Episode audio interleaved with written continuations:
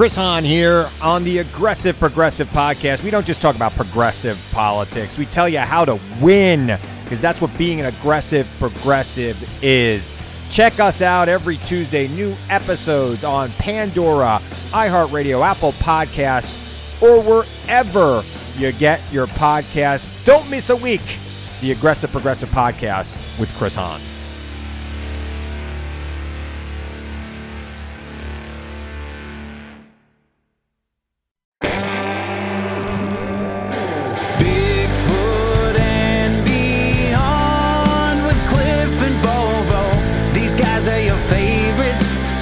Share, subscribe, and rate it. Five stars. Bigfoot and beyond.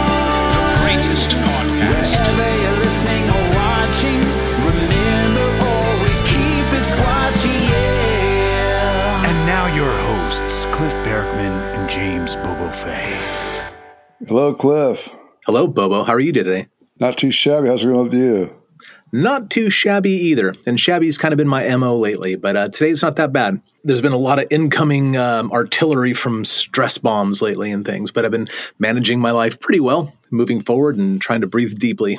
You've been busy, man, doing those TV shoots and investigating in the museum and being married. I mean, you've been going to conferences. You're you're on the move. Yeah, yeah. It's a, l- a little bit busier than I care to be at this moment, but, um, you know, you got to surf the waves when they come. I don't know what else to say about it. Yeah, make hay when the sun's shining. Exactly. Cool stuff's going on though. Going to go out to a long-term witness's house this coming week. Um, he's been having, I guess, trouble with the Bigfoots, which is always a good sign. He's had a couple chickens stolen and bites taken out of them, like, um, you know, like apples. He finds the chickens in the middle of a uh, bramble bush, like on top of the blackberry brambles, um, and like there's a big, you know, like a, a bite of an apple, but out of the chicken breast instead, and it was just left there. Um, so weird stuff's going on there. Footprints in the middle of the field, uh, I guess, about two weeks ago. But that was when I, I couldn't get out of the house because I had COVID or whatever back then. So um, I guess that's been like three weeks ago now. Time flies. So anyway, yeah, going to go out there on Monday and Ohio Bigfoot conferences this week. But by the time people hear this, that would have been long gone. So I'm sure it was a great conference.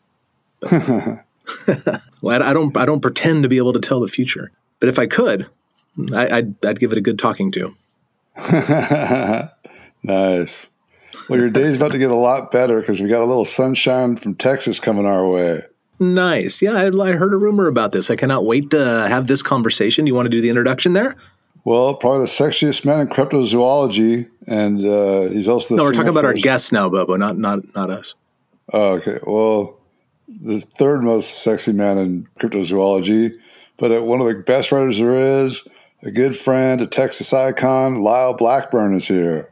Lyle is uh, with us today for the second time. Even second, you're, you're Lyle. You're one of a very rare, small number of folks who have come on our show twice. So, congratulations, or uh, or thanks for being a glutton for punishment.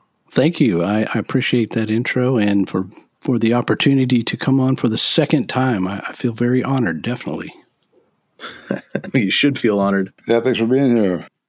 it's nice to have you back. And now, now, um, I wanted to reach out to you to ha- and have you back. Of course, we both did because you have a new thing going on. I mean, everybody knows that you're you're a Bigfoot author. I mean, you're by far one of the best authors out there. Your uh, your research is rock solid. Uh, the subject matter you choose is always interesting. Whether it's you know, um, you know, Boggy Creek, obviously, or Lizard Men, or whatever weird thing you're into. You have a fantastic narrative style to your writing in general that it just feels like you're you're you know you're listening to a friend tell you about what's going on whether they know you or not. Uh, your books are fantastic. And now you've translated that essentially into a different format. Um, and it is every bit as good as your books. Um, it's almost, it's almost like you know an audiobook essentially. You have a new podcast. Tell us about the podcast and, how did this come about and what, what is your thought on it? Then i'll tell you about mine because i've been listening to it. Okay. Yeah. Uh, it seemed like uh, everybody um, who's anybody has a podcast. So I had kind of resisted this, you know, for some time because, you know, when Bobo was listing all the things you do, I felt, yes, I understand the the busy busyness of that because I'm kind of the same with juggling different projects and stuff and and I love, you know, love writing books and that's very time intensive and then the research and the you know documentation and everything that comes with it uh, doing small town monsters documentaries and, and what have you. So I've kind of just, you know, thought, well, you know, there's a lot of podcasts and I'm on a lot of podcasts. So, you know, that's, that's doing me fine. But o- over time, I felt that uh, it was one area where I could offer something. And being that I had done the narration for, I think, eight small town monsters documentaries now, you know, I kind of had the voice thing. And I thought, you know, if I do a podcast, I could I could do it a little different and and not and try to add something uh, of my own with my own stamp. So the podcast is called Monstro Bizarro, and that name came from a column I did for about a decade for the horror magazine Rue Morgue. And I wrote for them specializing in cryptid stories because they, you know, it's it's a horror magazine, but they love the cryptid thing, and of course, cryptids pop up in horror magazines. And then I was sort of the bridge between, you know, what what is in these sort of fictionalized and sensationalized cryptid movies and the actual research of cryptids. I mean, because to me, it's always spooky and cool when people say, you know, in real life, I saw this, you know, seven foot tall, hair covered beast in the forest, you know, very, very shocking and and uh, amazing. So anyway, so I took the Monstro Bizarro title from that, and so the podcast is essentially just me. I don't interview people or or any of that, and I basically, um, in a way, narrate or do sort of a audio version of various cases. And of course, I've got a long list of things I can cover, and, and I can sort of then bring the things I've done in the books and, and elsewhere into a different format where people can, you know, if they want to just sit back and relax and listen, I just give about 40 minutes of, of this tale and, and I try to, I've tried to add some audio effects, um, you know, a cool theme song and then some, you know, some background effects to kind of give it a little bit of that sort of visual audio feel. It's like, in a way, I was like, okay, it's like a small town monsters documentary, a cryptid documentary, but it's just audio. You know what it reminded me of is, uh, you know how some some books, um, fiction books, fit really well into the the sort of radio play format, or you know, like they did this that sort of thing with uh, Lord of the Rings back in the day, and the BBC put on a radio sort of play, like a, where the, the characters would be speaking, you know, that sort of thing. Yours is the nonfiction book version of that. You know, like what you're saying are, are facts and whatever else, um, and and with the sound effects peppered in there, you're, you're essentially doing a radio play of a nonfiction book in a way, and it felt it felt like yeah, your storytelling. I'm I'm along there with the characters, but from the narrator's point of view. I thought it was just a fantastic perspective and a take on this on the podcast thing. Yes, yeah, that's that's kind of the exact vibe, and almost the more I started working on developing you know production developing i was like yeah it's kind of like an old radio show. You know i remember hearing the the war of the worlds or something where they dramatize stuff and in the upcoming ones i do have a little bit of like reenactment t- type stuff where i'm experimenting a little bit more with you know i mean i'm talking straight for the entirety but that way i can pepper it with some some of that yeah like a radio play and it's it's based on literally you know actual things that were reported or happened. So that that is the vibe. And i hope in the future you know as this kind of gets rolling more i could add a little more of that production value uh, to each of the episodes. Do you have do you have females do the female parts or is this you like reading different voices?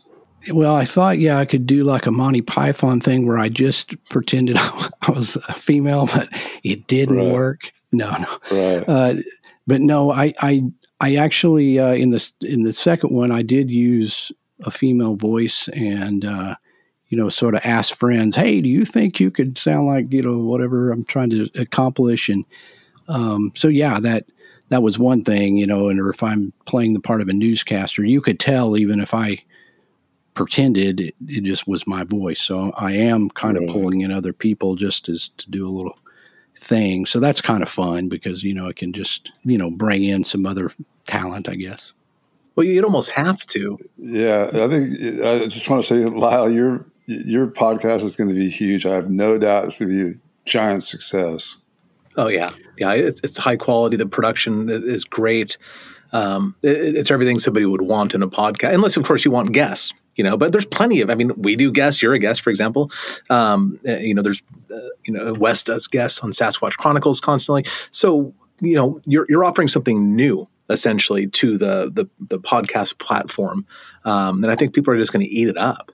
Right, and and that's kind of what I wanted to do because I mean I'm you know I'm interviewed on quite a number of shows. I thought, well, there that exists already, and there's a lot of fine podcasts, yours and and other ones where they do that format. So I thought, well, what can I do that's unique or offering something different? So that's kind of why I did that. And you know, it takes longer to prepare them, but you know, in a way, they're they're sort of eternal. You know, you just you know if you just now get into whatever that monster is, you can go and listen to that podcast, and it, it brings you up to date on the story. And the uh, the first episode was on the Lake Worth monster, which is a strange cryptid tale from 1969 that occurred very close to where I live in Texas.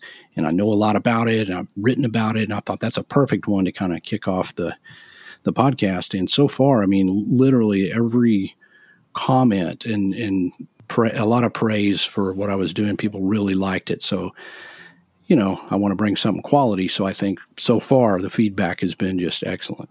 I can totally see why. Um, even the introduction, I, I was kind of giggling to myself. Um, I don't even know what you'd call that. You know, the splash at the beginning of the podcast, like identifying it as Monstro Bizarro. It sounded to me like a 1950s. It was clearly influenced in some way by like a 19s, 1950s, 60s sort of Twilight Zone 20th century space age sort of feel to it. I, I just loved it. I just giggle and say, this is already cool. And he hasn't even started yet. Right. Oh, I was totally that. That was the vibe. You know, I'm a huge Twilight Zone fan. Rod Serling and and in search of just that sort of um, voicing that they did. So in the you know the theme song that was done by Brandon Dalo, that he does the music for the Small Town Monsters productions. Uh, he got that sort of old school, creepy sounding uh, thing, and I, I, created that. So in a way, as I started doing it, it was sort of like I could use Monstro Bizarro as sort of like the Twilight Zone. I was like, you know, it could only happen in Monstro Bizarro. Living out like a childhood dream or something of yours to be the narrator for that. Totally. So you know, I was like, okay, I'm, I'm digging this, and it's uh, it's got all those cool things I love. You know, cryptids.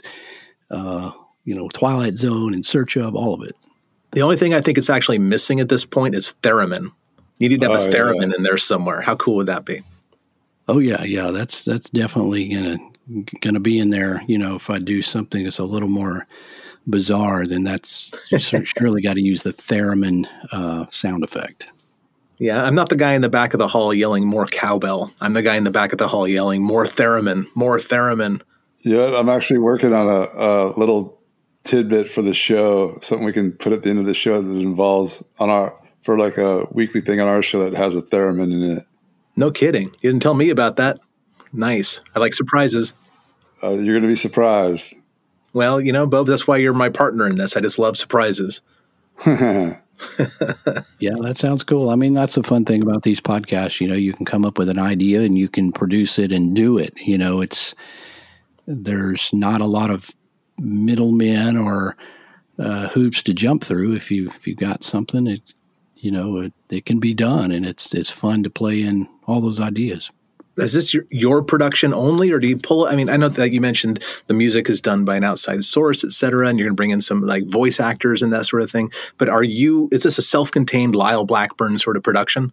Yes, pretty much. Um, I, I have a friend that uh, sort of I bounced off you know, played him a couple of the early versions of it and, you know, sort of feedback thing and levels and, and stuff. But I mean, I sat here and, and voiced it all and recorded it and I put in the sound effects. And I mean, in, in one case, like I think it, I don't know if it's in the first one or the second one, but I actually played a little keyboard in the background to give it a, a, a little drone effect. So, I mean, I was actually playing instruments and stuff. So it's, it's all just me.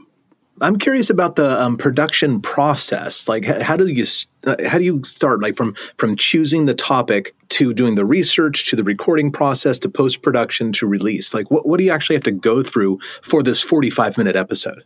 Well, yeah, it's it's quite a process because the first thing is you know picking the subject and trying to think of something that I know a lot about or have done some. You know, I like I like it when I've done some active research on it, and then something that that I, I can offer something new. You know, I don't, I don't want to just read out of the books because if people have read the books, they you know then they're hearing the same thing. So I kind of reformulate it. So once once I know what I'm writing about, then I write basically a script and you know I figured out how many pages it takes to sort of fill that that time frame and once I get the script written then I go and record it you know reading it just as a, I would narrating a film or anything else. And oftentimes you know I run into where ah, I don't like that wording or it's funky or whatever. So then I kind of got to go back tweak the script and then perform the the audio. And then of course you know there's mess ups and stuff. So then i got to go back and edit out um, any mistakes.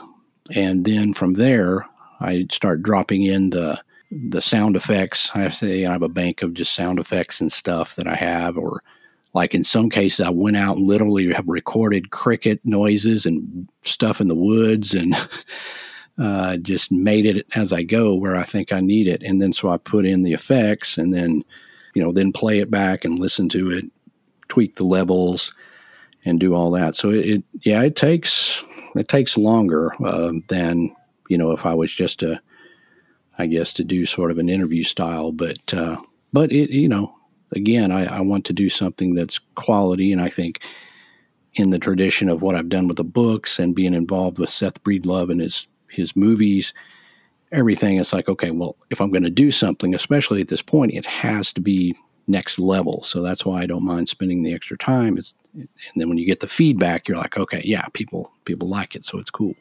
Yeah, people don't realize how much work goes into any pod. I mean, even this podcast, and like most listeners, oh, just Cliff and Bobo talking, and for the most part, it is. But Cliff and Bobo talk for an hour and a half, and then our our producer Matt Pruitt gets a hold of it goes through that hour and a half. He has to listen to it three times to get down to the appropriate 45 minutes to an hour length, taking out like ums and ahs or stupid things that we say.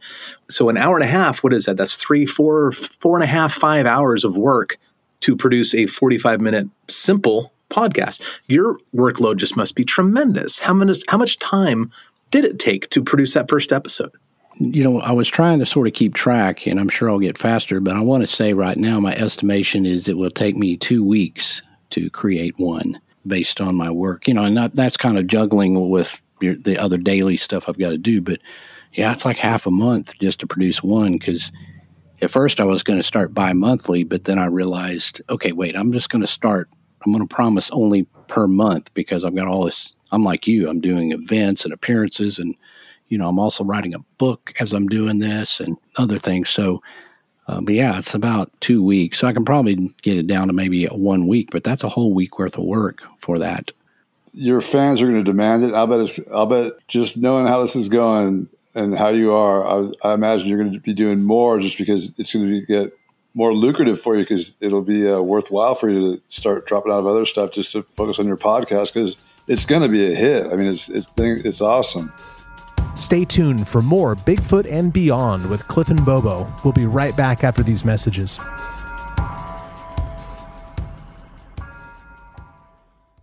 Sonidos of our music. Sonidos of our voices. Sonidos of our stories. Listen to the sounds and voices of Latin music and culture with Pandora stations like RMX, La Vida en Pop, El Pulso, and Satélites and podcasts like Rubirosa and more. From music to stories, all that we are is in the sonidos of our culture. Listen now on Pandora. And the subject matter that you're tackling, i have only I've only listened to one. I listened to the Lake Worth monster one, which I think is fantastic and a, an amazing kickoff episode because that case has been largely ignored um, I, I, feel at least uh, as far as like the Bigfoot history uh, buffs go. Um, a few people have paid attention. I mean, you obviously have. I know um, um, Woolheater did some stuff. Dan Perez, for example, Daniel Perez. So, and probably a handful of other people I'm unaware of. But I don't really think that that case gets enough attention. So I was so excited. I learned stuff about it. I was so excited to to listen to your story about it. Can can you tell us about that particular case and what people can at least look forward to when they listen to your first episode? Right. So yeah, that is one that uh, I've always been fascinated with because there's there's quite a bit to the case, and you know that makes always makes a better story. And you know it has a name. You know the creature was given a name. There's newspaper articles, and essentially what happened in the summer of 1969, couples were out at this area around Lake Worth, and that is located. Um, close to Fort Worth, Texas, in the Dallas Fort Worth area, and I, that's where I, was born in Fort Worth and lived here. Uh, back in 1969, the area around Lake Worth was sort of a lovers' lane hangout. You know, dirt roads and you know no adults and things, and, and you know people of really all ages would go there and hang out or or do whatever they were doing. So on uh, July 10th, 1969, some couples were out there and you know, hanging out, and and this thing jumped on their car and tried to grab this guy's wife, essentially, and they managed to start up the car and drive away. And they went to a local cafe where they called the police. So the police responded, and you know these people are saying, you know, I don't know what it was. This thing, you know, came out of the woods and, and jumped on the car, and it looked like it was hairy. They said we we think it it had horns. Um, we don't know what it was, and so you know, obviously, in a place in a in a position like that, they're not. You know, they didn't have a great description, but um, that made the newspaper the next day. The Fort Worth Star Telegram journalist named Jim Marrs wrote it up as "Fishy Goat Man attacks couple at Lake Worth." I love that. Like that alone is that why wasn't that the title of the episode? Fishy goat man. Fishy goat man. I know which has kind of become this uh, confusing aspect of it because the, that that initial newspaper article is like what the is this? You know it was it was very bizarre. So when it was in the paper so back in those days you know it wasn't the paper was the thing. So a lot of people read that. And the following day had gathered out there in this area called greer island where that happened by Lake Worth. And essentially, uh, later that evening, at least 30 people saw with their own eyes, witnessed this thing run up on a ridge and it grabbed a tire and tossed it over the crowd and ran off into the woods. And people, of course, scattered and ran and it freaked them out. And, you know, it was just this crazy thing, which, of course, was in the paper the next the following day, which ramped up the whole story. And then other witnesses started coming forward in the days following that and so forth. And people began to describe it as more like a white Bigfoot, essentially. They said this thing is stands upright, six or seven feet tall. It's covered in white hair. Many of them said it looks kind of like an ape and it left footprints, just, you know, as we see in these Bigfoot cases. And so, you know, the initial thing was it's a goat man, but as you listen to these witnesses, then you see that, uh, you know, to me, it was more likely a Bigfoot. And then over the next several months, somebody even took a picture of something out there um, were surprised when it stood up and they took this kind of fuzzy, blurry photo, but it shows some sort of whitish thing and this is a, I mean, basically, it was a Bigfoot picture in 1969. This was early, early stuff. Yeah, I think it's, I think it's legit. Yeah, it's one of the ones we all grew up on, like going to the library. And like, that's one of the pictures I remember from when I would go to the library and look up Bigfoot books when I was eight. Yeah, I always thought it was legit too.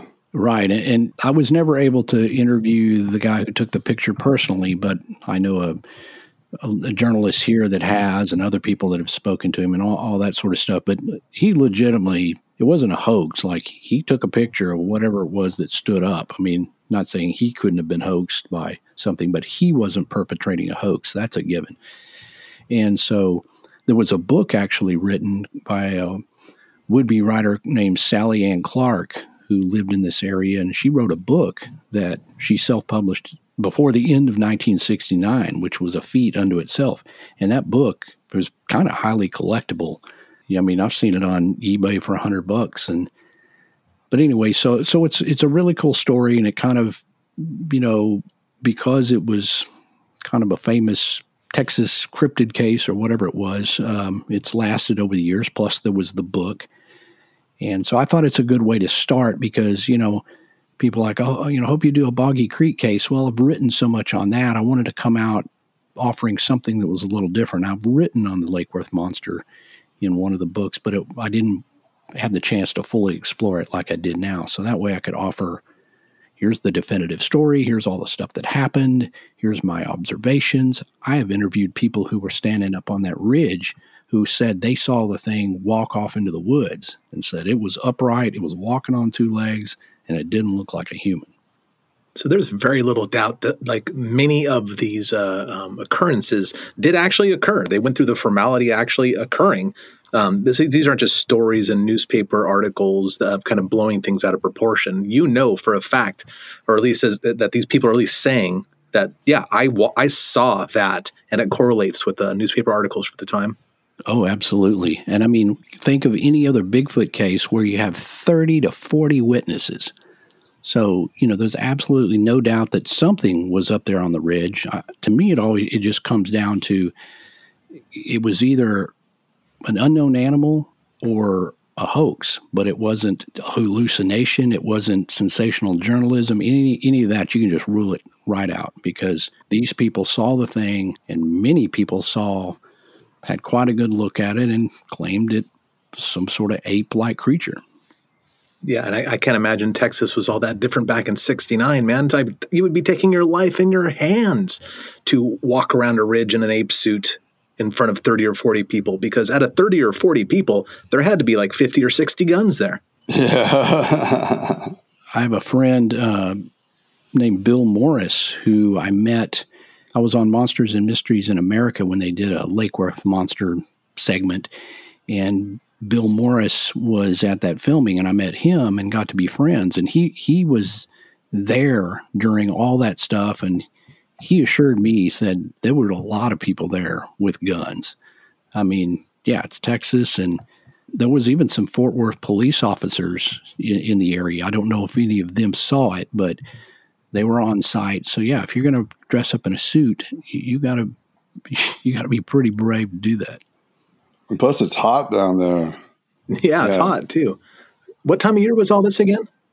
Yeah, it was July, um, July. middle of you know middle of summer, and it yeah it would have been upwards of hundred degrees outside, so that would have been a huge problem. And and you know, and also I always think, and, and that's a whole other thing I explained in the podcast. There was people that came forward claiming that they were the Lake Worth monster, and you know a lady said it was my brothers. They dressed in a, a white Tarzan outfit with mascara and they were doing like uh, zip lines across people's car. It, it's a, it's just nuts. I mean, I'm like, that sounds weirder than, than a cryptid, you know? But, you know, in 1969, where do you go and buy a white Bigfoot suit?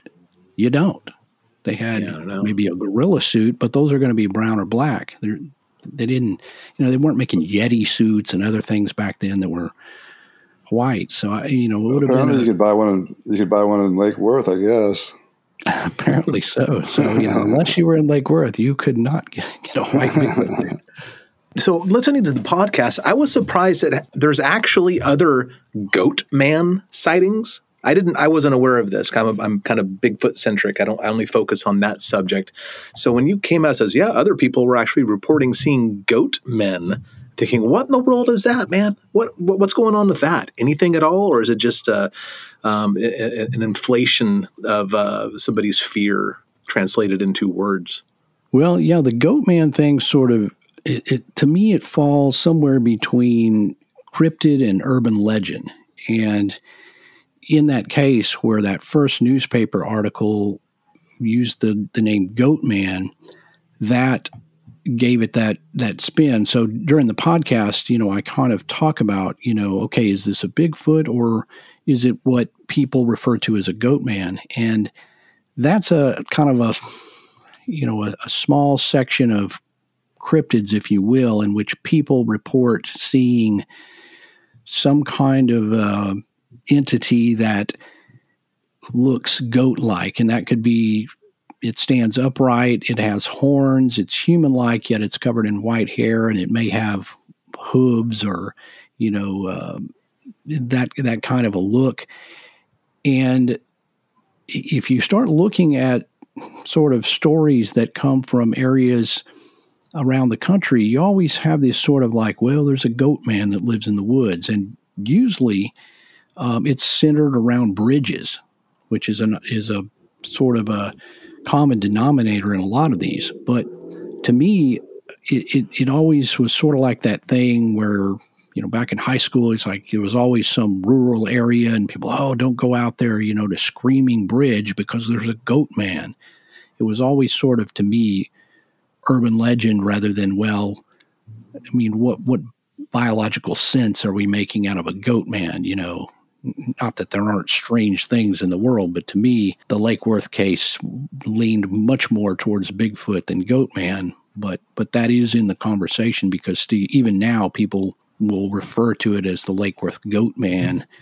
And so, yeah, there's there's other famous like the Pope Lick monster of Kentucky. It's a sort of a Goatman thing out by Louisville. There's the Maryland Goatman, which is another famous uh, goat man case, and I've even got a few Goatman reports over the years, but uh, they're they're very few and far between.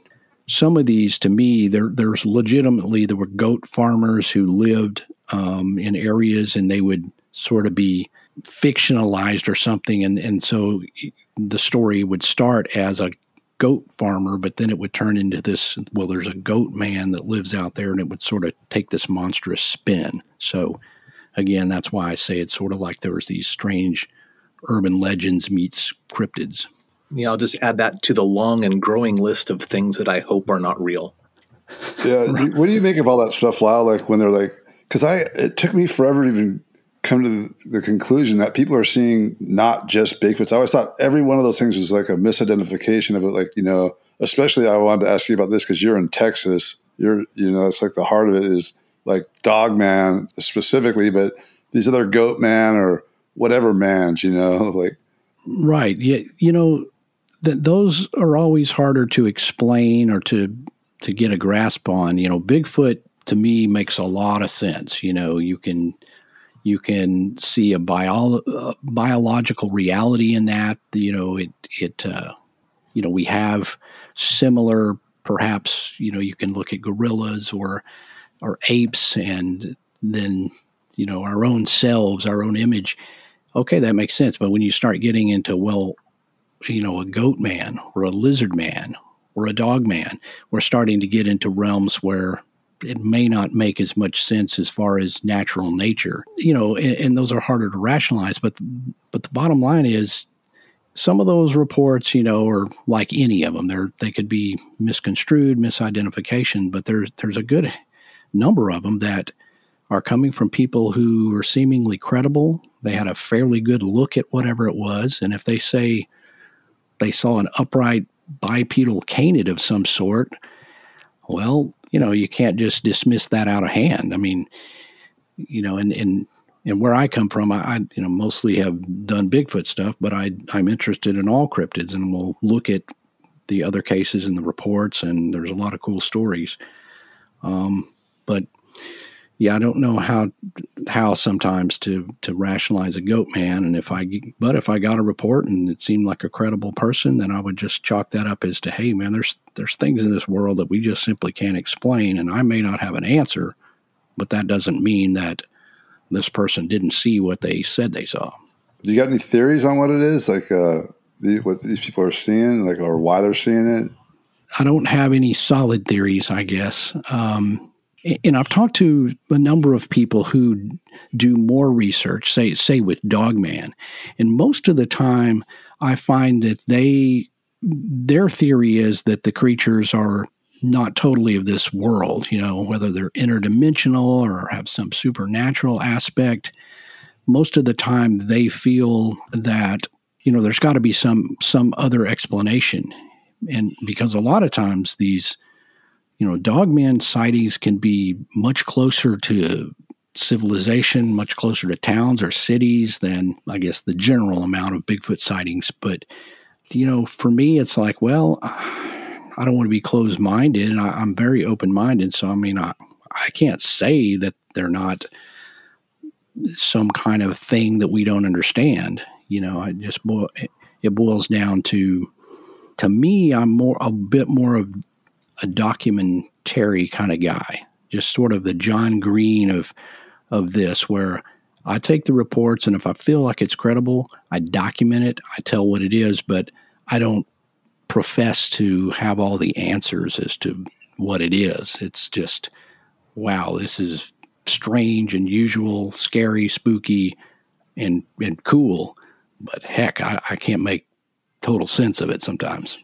I think we're all on the same page on, on that one. Now, did you find yourself arriving at that same position of like, I don't know what's going on, but something is. These people seem to be telling the truth.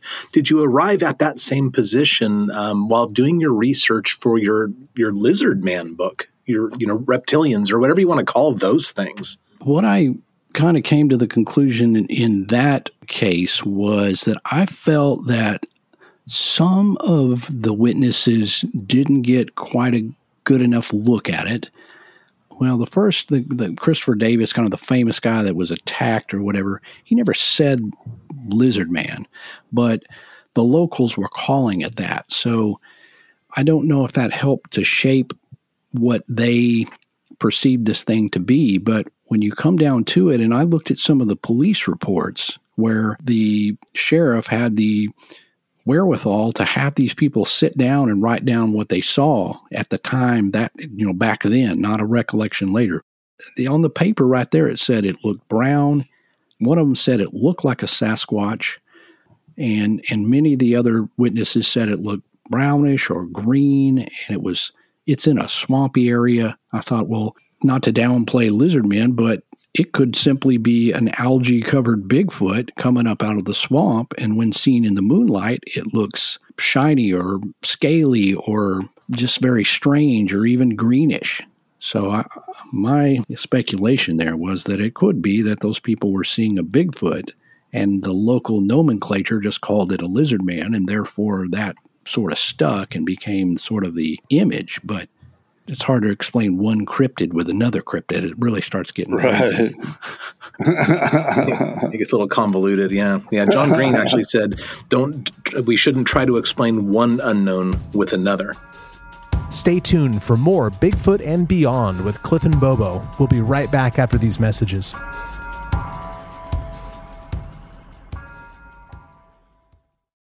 So, um, your second episode of Monstro Bizarro um, is on what? I have not had a chance to listen to it yet. I think it's out. So, yeah, the second episode will be coming soon, and that one is on a, another strange case. And this one I call the Terror of Teague. And the Terror of Teague takes place in Teague, Texas. Again, I'm in Texas, but uh, this was one I chose more for the content because, again, I wanted to throw in some cases that weren't necessarily straight from my book and something that was kind of new and different. And in this case, people in the small town of Teague saw some kind of a creepy, scary looking entity walking on two legs from a railroad track up through the local neighborhood. And I actually uh, conversed with a 911 operator who got calls from these people who were scared to death because their kids had come in crying that they had seen this strange creature walking up the street. And the adults went out and, in some cases, saw this thing and it disappeared up into some abandoned buildings. And the police did actually respond and came out and they didn't see the thing at the time, but uh, there were some subsequent sightings and things like that. So this was one where I had sort of a sensational 911 call. You know, you don't always get that either, where it's a cryptid case, somebody called 911, seeing, you know, reporting a monster. So I thought this is a cool one. Um, I investigated it with my fellow Texan Ken Gerhard some years ago, and I've always wanted to talk about the case, but it, it didn't fall into any of my book um, you know, anything f- I could do in my book. So I thought, okay, here I can finally talk about this in the podcast. So it, again, it, it sort of, it, it establishes, I think, that my podcast covers all sorts of strange, creepy creatures, and, and not necessarily Bigfoot, because there's going to be plenty of those topics coming up, of course. So I wanted to kind of uh, establish right off the bat, people understand this is just any small town creepy cryptid case that I'll be covering. I love that you're calling it the same name as the, the, your column in Rue Morgue as well, because Rue Morgue is a very famous um, horror magazine. Um, if you listen to this podcast at all, you know my wife's really into horror m- movies and whatnot. She knew about the magazine long before she knew about you. You know, like she was she was already interested in the magazine, and when um, I saw one laying on the table, or she mentioned it one time, I said, "Oh yeah, you know, a friend of mine writes for that," and she, go, "What?" What? And actually, Lyle, you kind of bumped me up a few notches in my wife's eyes, actually, just, just for that one reason alone. So thank you very much. Um, not that she wasn't a fan of me to begin with. Don't don't get me wrong. Still, um, because it's not just a Bigfoot thing. It is a Bigfoot and beyond thing, kind of. You know, just to rip off our own name here. Yeah, you are, I think, probably most famously known for Bigfoot things and you know Boggy Creek and all that sort of stuff. But you are a prolific uh, researcher you're always sticking your nose into something and investigating these the, these what I'd like to call folklore, just local stories. And like you said, whether it's true or not, it kind of doesn't matter. Whether there's a biological reality behind it, it doesn't really matter. You want to see what's up with it, and you go and you're a great interviewer. You, I don't know how you track all these people down. That must be a full time job in itself. So it's neat to see you kind of uh, you know spread your wings a little bit and stretch your legs and go outside of what other people expect of you and you know, from being, I think Bobo would probably agree with this. From being in the public eye in Bigfoot, what people expect of you is Bigfoot, and if you're not doing Bigfoot, they don't understand. You know, because they have these expectations of you, and it's neat to see you kind of uh, go outside the lines a bit. Yes, thank you, and that's that's kind of where I felt I I needed to be, and you know, coming from the Rue Morgue thing, where I talked about you know everything from cryptid movies to all sorts of strange cryptid cases, you know, I felt I was the guy who, you know, okay, here's horror fans who are reading this stuff. I was the guy who got to pitch cryptids to them because, you know, usually they've heard of Bigfoot, you know, but, you know, I can say, hey, did you know people report seeing what is like a real life werewolf? What about Lizard Man? It's like, it's like a creature from the Black Lagoon in modern times. So I always felt I was the guy that could open people's eyes to all these strange things that are reported out there not just Bigfoot. And so that's the you know what I wanted to do with the podcast as well, and and that way I could yeah I could do the beyond you know if and, and especially if I started out with five episodes that were Bigfoot, then when I suddenly changed to some other weird thing, then you know people had a preconceived notion. So I thought, well, the first ones need to be they can be Bigfoot. Like Lake Worth Monster is it's Bigfoot, but it's also has these other elements. And then the second one, like I said, is is not um, because there's plenty to do with Bigfoot, and I'll definitely do some Boggy Creek stuff. And gosh, I, have so much Bigfoot stuff I could do. You know, I can't even make enough podcasts to cover it all. But um, yeah, I wanted to be different and kind of kind of play into that audience and fan base I have that that's from Rue Morgue and, and other places where they may not follow cryptids or Bigfoot necessarily, but they like what I've produced, and then I can kind of offer them a new format for them to hear more tales. Speaking of fans and all your projects, one of them is Ghoultown. Did, did you guys survive the pandemic and no live gigs going on for a while? Yeah, Ghoultown, of course, being your your band, your your rock band, essentially. Yeah, which is kind of a spooky and horror themed to begin with. Not only in oh, yeah. name, but you guys wear makeup and the the the so like the kind of uh, like Texas, Texas zombies, like uh, yeah, yeah, the Texas zombie metal sound sort of thing. Yeah. It's cool. It's cool. Yeah, you know, Ghoultown, we don't play a lot live anyway, so the pandemic was easier for us to weather.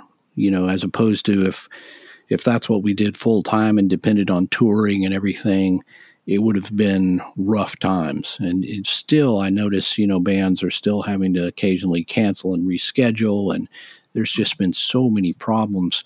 Luckily, I, you know, I've been in bands and been a musician most of my life. So I'd already kind of scaled back at least the touring part.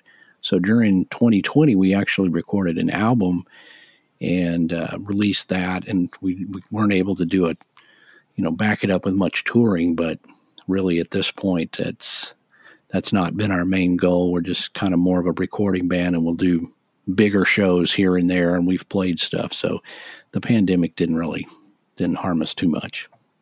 Would you mind if we play a couple moments of uh, Ghoultown for the for the audience here? Yeah, that'd be awesome. Well, this song is called "Bullets Don't Argue" from our latest album, "The Curse of El Dorado."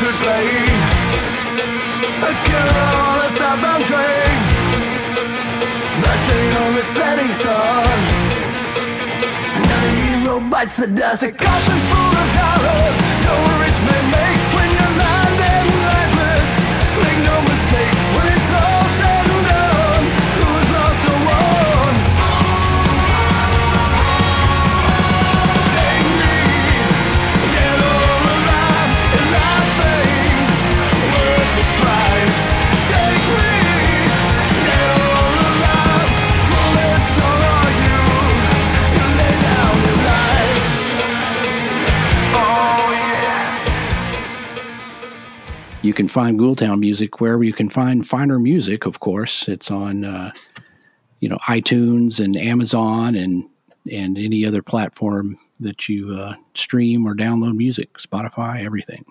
Do you think a bullet would argue if it had a really good case? oh, Cliff! That's that took the cake. I believe it could. I, I believe it could. That was good. You can't argue a hollow point for very long, though, can you? Oh, I know. I know. I'm sorry, everybody. We just lost like 20,000 listeners. but we gained like five nerds.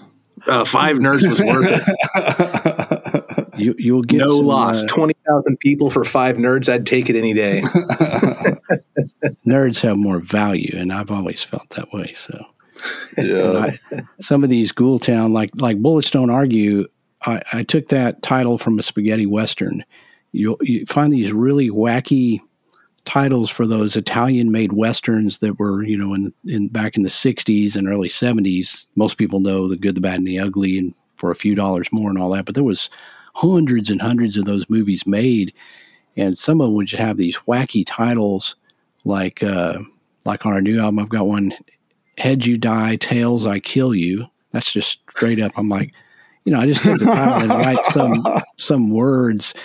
And we against a crooked sky was another one, and we have an album called Bury Them Deep. So I, I've kind of borrowed a lot of inspiration from the spaghetti westerns because they just have these cool titles, and I don't even know some. In some cases, I've never even seen the movie, but the titles were so cool, and maybe the movies are good or bad. I don't know, but uh, yeah, it's it's been a good influence for Ghoultown. That's Yeah, cool. spaghetti western. I didn't know this until a few years ago, but they, they call it that because they filmed them in Italy because it was, I guess, Yeah. cheaper to film out there as opposed to Hollywood back in the '60s. Right, and, and I always that's found them to be better because they Hollywood westerns. You know, there's there's some good ones, but they were always more tame and grandiose. Those those spaghetti westerns were gritty and violent, and they had a sort of a very nice cinematic feel to them. I mean, if anybody's ever seen The Good, the Bad, and the Ugly, it just stands out. Just the way they shot that widescreen close ups on the guy's eyes and they would do gunfights. It just was superior. And there, there's, like I said, there's tons of spaghetti westerns that I've, I've seen and they're all just really cool. The, the the stories and the feel, or I I don't know, the tone. Maybe there's something about them I can't quite put my finger on. Therefore, I can't put words on that remind me of samurai movies. Yeah. The music helps. Well, it's different music, but it's that same kind of like it sets the tone, that music. Yeah, you're right because they are actually many times taken from those early Japanese samurai movies. You could take the plot or storyline, and instead of swords or whatever, it, you use guns. You're, you're right; it, it's very derivative derivative of those samurai movies. And I suppose the modern day equivalent, I mean, correct me if I'm wrong. And, you know, I, I like film. I'm assuming you do too. I know Bobo's seen a lot of stuff. Um, but the, this isn't film, it's television, I guess. But the modern day equivalent, I think, of that is arguably The Mandalorian. Oh, absolutely! I, I watched that and I was like, man, this is like a space spaghetti western. It, was so so much like that, and he even the way he doesn't talk much. You know, again, if you watch these spaghetti westerns, especially like Clint Eastwood and in those, he doesn't say much, if anything. And the Mandalorian was very much like that. So yeah, you're dead on. That is that is the modern version of that um, sort of movie making format. Yeah, space spaghetti we- western, I suppose. Space and of course, they're begging it too because they, they put that that whistle thing in there, and they're they're clearly making a very strong connection. Um, but yeah, I would agree with you, and it makes sense that that you would grab onto that for Ghoultown because you there is a western flair to your songs. Right, and it made sense because when you know I used to be in other bands, uh, did did you know did quite well and stuff, but they were they were always more, you know, it was a metal band or a punk band, and I wanted to do something that was very unique. So at some point, I kind of put all that in a blender and wanted to do something that was closer to my Texas roots, but was also kind of my vibe of dark and spooky. So, you know, we just started wearing black hats and black sort of punk western stuff and took a lot of that influence from spaghetti westerns and mixed that with sort of the horror and monster type thing to create Ghoultown. And for better or worse, it's it's so unique that people say, "Well, you know, what kind of music do you play?" I'm like, I don't know what you call it. It's you know, it's just Ghoultown, and you just have to hear it. And uh, whether people like it or not, you know, you you remember if you've seen the band, you you remember what we look like and sort of that sound, you know. You're so lucky to have cool adjectives and a cool vibe. I think you called it dark and spooky. I mean, my vibe is awkward and nerdy. You know, you're you're a lucky guy. well, you know, I'm I'm a nerd. I'm a nerd at heart. I just uh, learned how to. I, I, well, see, my dad. My dad was really cool. So he had he had this black hat that looked like the character of the bad in the good, the bad, and the ugly. And he, you know, he was a hunter and all this stuff. So, and I would wear that hat around the house. So I kind of learned how to, yeah, this stuff looks cool. And, you know, I'll grow this kind of black pointy mustache that I have. All that came from all that influence from those movies. And it, you know, it's sort of my, my nerd, um, my nerd at the core. I, I can, uh, you know, translated that into some some fashion or something like Ghoultown. Well, it works. With a coating of dark and dark and spooky over it. Which I still remember. One of the things that I always remember a lot is is when we shot the Finding Bigfoot episode in Fouke, the Return to Boggy Creek one, and when uh, y'all were like, "Yeah, do do your uh, Sasquatch howl or whatever," and I did it, and Bobo goes, "Ghoulish." you, know, you know, sometimes I'll like, like if somebody like my one of my guys were out in the woods or whatever, they'll do a howl. I'll say, "Dude, that was ghoulish." right out of, I'm honored you're quoting me. Yeah, man, it, that that was that worked, and it was it was cool. So I don't know if the was howl, it in the episode. Or they, did they cut it out, or was it in the episode? It's in the episode. Yeah. They oh, okay. Class. So you mentioned earlier that, um, that you're writing another book, and I, I, don't think I knew this. Probably because I haven't seen you for a long time. I, I, guess I don't even know when the last time I saw you was. Maybe Woolheaters Texas conference or something. Just have, we haven't been overlapping in a lot of our gigs lately, so I haven't had a chance to see you and catch up. So you're writing another book. Any, can you tell us anything about that? Like how far along are you? The subject matter, or anything you want to share? Uh, yes, I, I, have yet to talk about this, and one reason you don't know is because it's kind of been something that I just started writing recently. I've, I've kind of, well, I took some time to develop the podcast and then um, I worked on some other stuff. I, I, I, put out my monster sauce hot sauce and that became a whole deal. Oh, and, we haven't uh, even talked about that. Huge fan, by the way. Got the new bottles today in the museum. Today, they uh, we put them on the shelves. So awesome, yeah. And that, yeah. Now I have the second flavor. Um, and uh, so, yeah, I was kind of in between. I was like, what do I do next for a book? And I was trying to get some ideas, but um, it, it, just sort of like after I developed the podcast and recorded a couple episodes, I saw, thought, okay, now I'm good on that. They're going to come out. and I just got this spark of infor- inspiration and said, you know what? I need to write, and there's no book on this. I need to write the definitive Texas Bigfoot book And so, you know, obviously, yeah. I have a lot of the information. I've researched stuff personally, where I, I've collected all these newspaper articles and know all, you know, Craig Woolheater and uh, all those guys that have been involved. And I thought, you know, I'd, I'd like to just do that. And when um, Craig Woolheater was talking about, you know, the possibility of opening a Texas Bigfoot museum, and um, I thought, you know, we need a book, you know, and and and so I started just pounding that thing out, and it has gone quite well. I mean, I'm very far along with it, and that's usually how it works. When I get the inspiration, okay, I'm going to write an album, I'm going to write a book. When I once I get the idea, then I then I roll. So this this is the first I've said of it. So there there it is, and now everybody knows. So hopefully, Oh, I think this it's will- fantastic. That's a great idea. It's great. Oh, dude. Yeah. You know how to put out the hits, Lyle. That's for sure. Well, hopefully so. And I mean, I, the, there is so much to Texas. Such a big place, and there's there's so much good, uh, great Bigfoot cases that have occurred here over the years. I mean, I couldn't even. I mean, really, it would take two or three books to to include everything. So I've really got the best of the best, and what I consider the iconic, you know, stories, cases, and and some of the best credible sightings. So hopefully, you know, it'll be something that uh, people will enjoy. You know, just just this past week, um, I, w- I did a TV like this one of these one-off TV shoots or whatever. So you know, where they show a clip of something and they have a talking head talking about it. Um, and uh, one of the older Bigfoot cases from Texas came up, and um, it, the you probably know about it because you're writing a book on it. The Wild Woman of Navidad. Are you familiar Yes. with that one? I am. Yeah.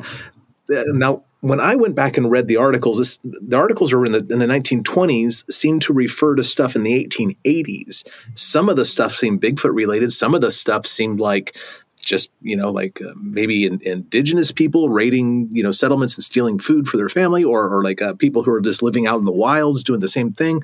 Um, and they seemed human, but in other cases they didn't. Um, do you have any comments on that case, the Wild Woman of Navidad?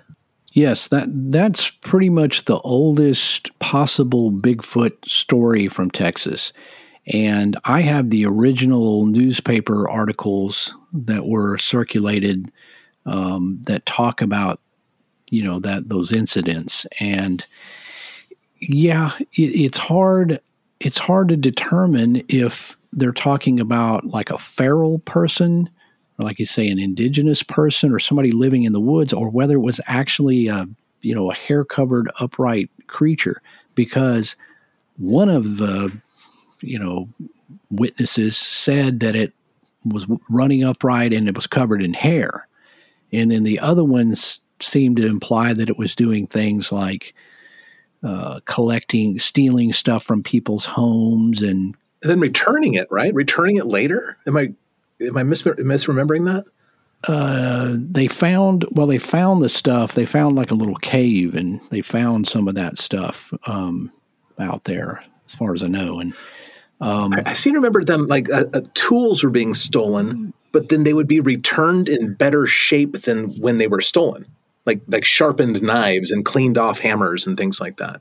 right yeah that there was just stuff like that that was like eh, it's all sort of blended up in this story where people were trying to you know it starts with they see footprints they see glimpses of this i guess the female looking thing coming out of the woods um, and, and all those sort of go in that sort of category of those old newspaper articles are a little bit untrustworthy and a little bit unclear.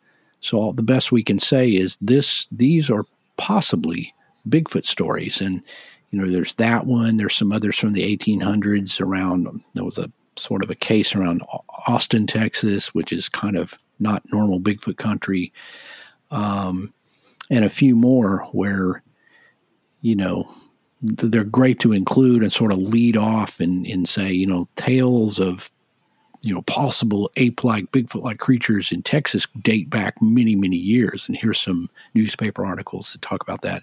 And then move forward. Obviously, the more you go on, the more people, the the even the newspapers simply told what it was. They weren't so fanciful about the writing. So you said you're pretty far along in the book at this point. Do you have an expected publication date or a vague, like by the end of summer, for example, or or do you have any idea when it's going to be out and available for the public? My target really is going to be October to have it out, hmm. and that's kind of a long lead time. But one thing I want to do here is once I finish it, you know, among my schedule and then also doing the podcast, I- I want to do some maps for it, some really nice maps that show, show you the areas where I'm kind of talking about because I had to break it up into sort of areas because Texas is so diverse that on one side, you know, in the west, you have basically an arid trans Pecos desert, and then you get over in the east, and it's this, you know, piney woods, dense, thicketed forest. So it's like you have all these this terrain which is difficult. Where do you you know you gotta you gotta kind of break this up so it makes sense in the book. And so as I go with the little sections where I talk about cases in the area, then I'm going to have maps that show people. So if you're not, you know, if you're not familiar with Texas or you don't live here or you, you know, it's so big, that way people can kind of follow along and look, okay, here's this area. And then they, you know, they can say, oh, you know, I know that I live there or I've visited there or I got cousins there. They can follow along with, with the geography. Yeah, because people have no idea. Everyone thinks of you know Texas, you tumbleweeds, you know, prayer, just classic desert, and then but a third of the state is it's it's swamps. It's it's like the Louisiana bayous. It's alligators. It's I mean it's it's the full bayou country. Yeah, absolutely. I mean, people wouldn't even realize there's swamps in Texas, you know, and you know, like you say. I mean, it eventually blends into Louisiana, where we all think of it as a bayou uh, state. Um, so yeah, that's one of the things in the book, and I had to kind of preface some of the stuff. It's like, okay, you wouldn't normally think a Bigfoot would be seen out in the middle of of this type of habitat, but here's a pretty darn credible case or witnesses reporting something weird. So, um, you know, I had to kind of explain all these places.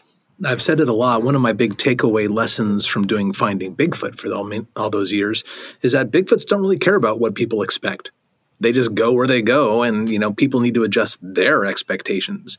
You know, if, if you look at uh, South Dakota, you know the Pine, you know um, Pine Ridge or something like that, you go, why would there be Bigfoots here? It's a plains. It, there, it, we're a long ways from the mountains, the Black Hills, but sure enough, they're there. They're down in these like gnarly, sort of thorny crevices and whatever, and they're seen at night walking over the plains to get from one river bottom to the other. Um, Bigfoots find a way. You know, they're very, very adaptable. So I, I imagine, I mean, if they're in New Mexico, you know, why wouldn't they be in parts of Texas like that? Right. So, man, we've talked about your podcast. We've talked about um, your band, your upcoming book. You briefly mentioned your hot sauce. I mean, okay, and I guess the final thing that we need to talk about are: Do you have any appearances this year? I don't. I don't think we're on a gig together this year, are we? Don't know. I don't. We haven't had as many together. Um, which I know, miss you, man. I know. It's. I'm, I'm always excited when I see you guys on on one of the shows and get to catch up and talk. Um, well, where will you be? Where, where can people see you and meet you in person? And I've got quite a few coming up. Um, it's on your website. Yeah, lyleblackburn.com. There's a list of the events. Um, I've got the Fouke Monster Festival in June in Fouke. Um, let's see, I'm doing Michigan Bigfoot Conference in July. Of course, the Texas Bigfoot Conference in October. Uh, I'll be at Mothman in September. So, good assortment, which is a lot of travel back and forth. And I've even got one, a cryptid event in Virginia this year, which is the first for that one. You know, that Texas conference, that's Woolheater's, right? In October? Right.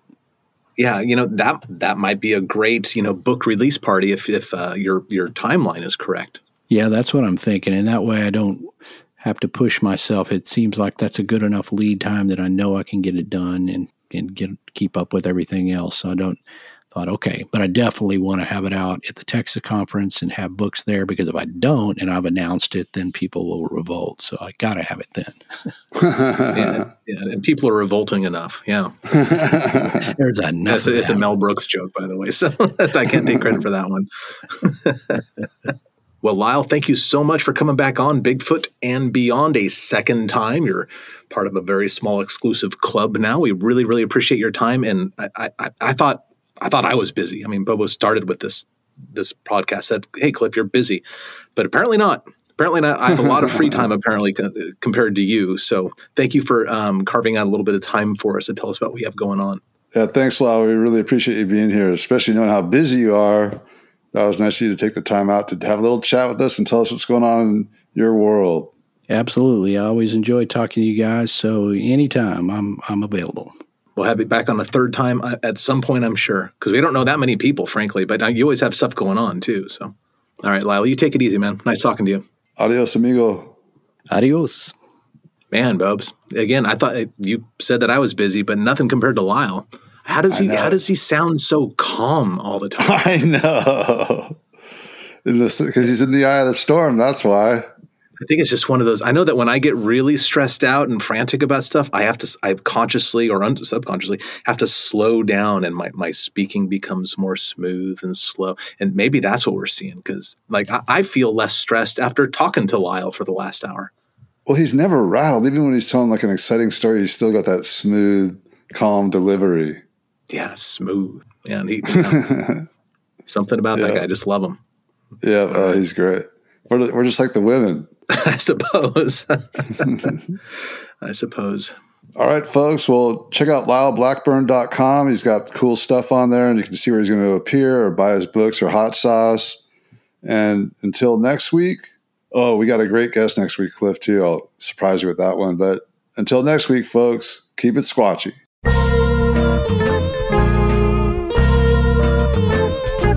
Thanks for listening to this week's episode of Bigfoot and Beyond. If you liked what you heard, please rate and review us on iTunes. Subscribe to Bigfoot and Beyond wherever you get your podcasts, and follow us on Facebook and Instagram at Bigfoot and Beyond Podcast. You can find us on Twitter at Bigfoot and Beyond, that's an N in the middle, and tweet us your thoughts and questions with the hashtag Bigfoot and Beyond.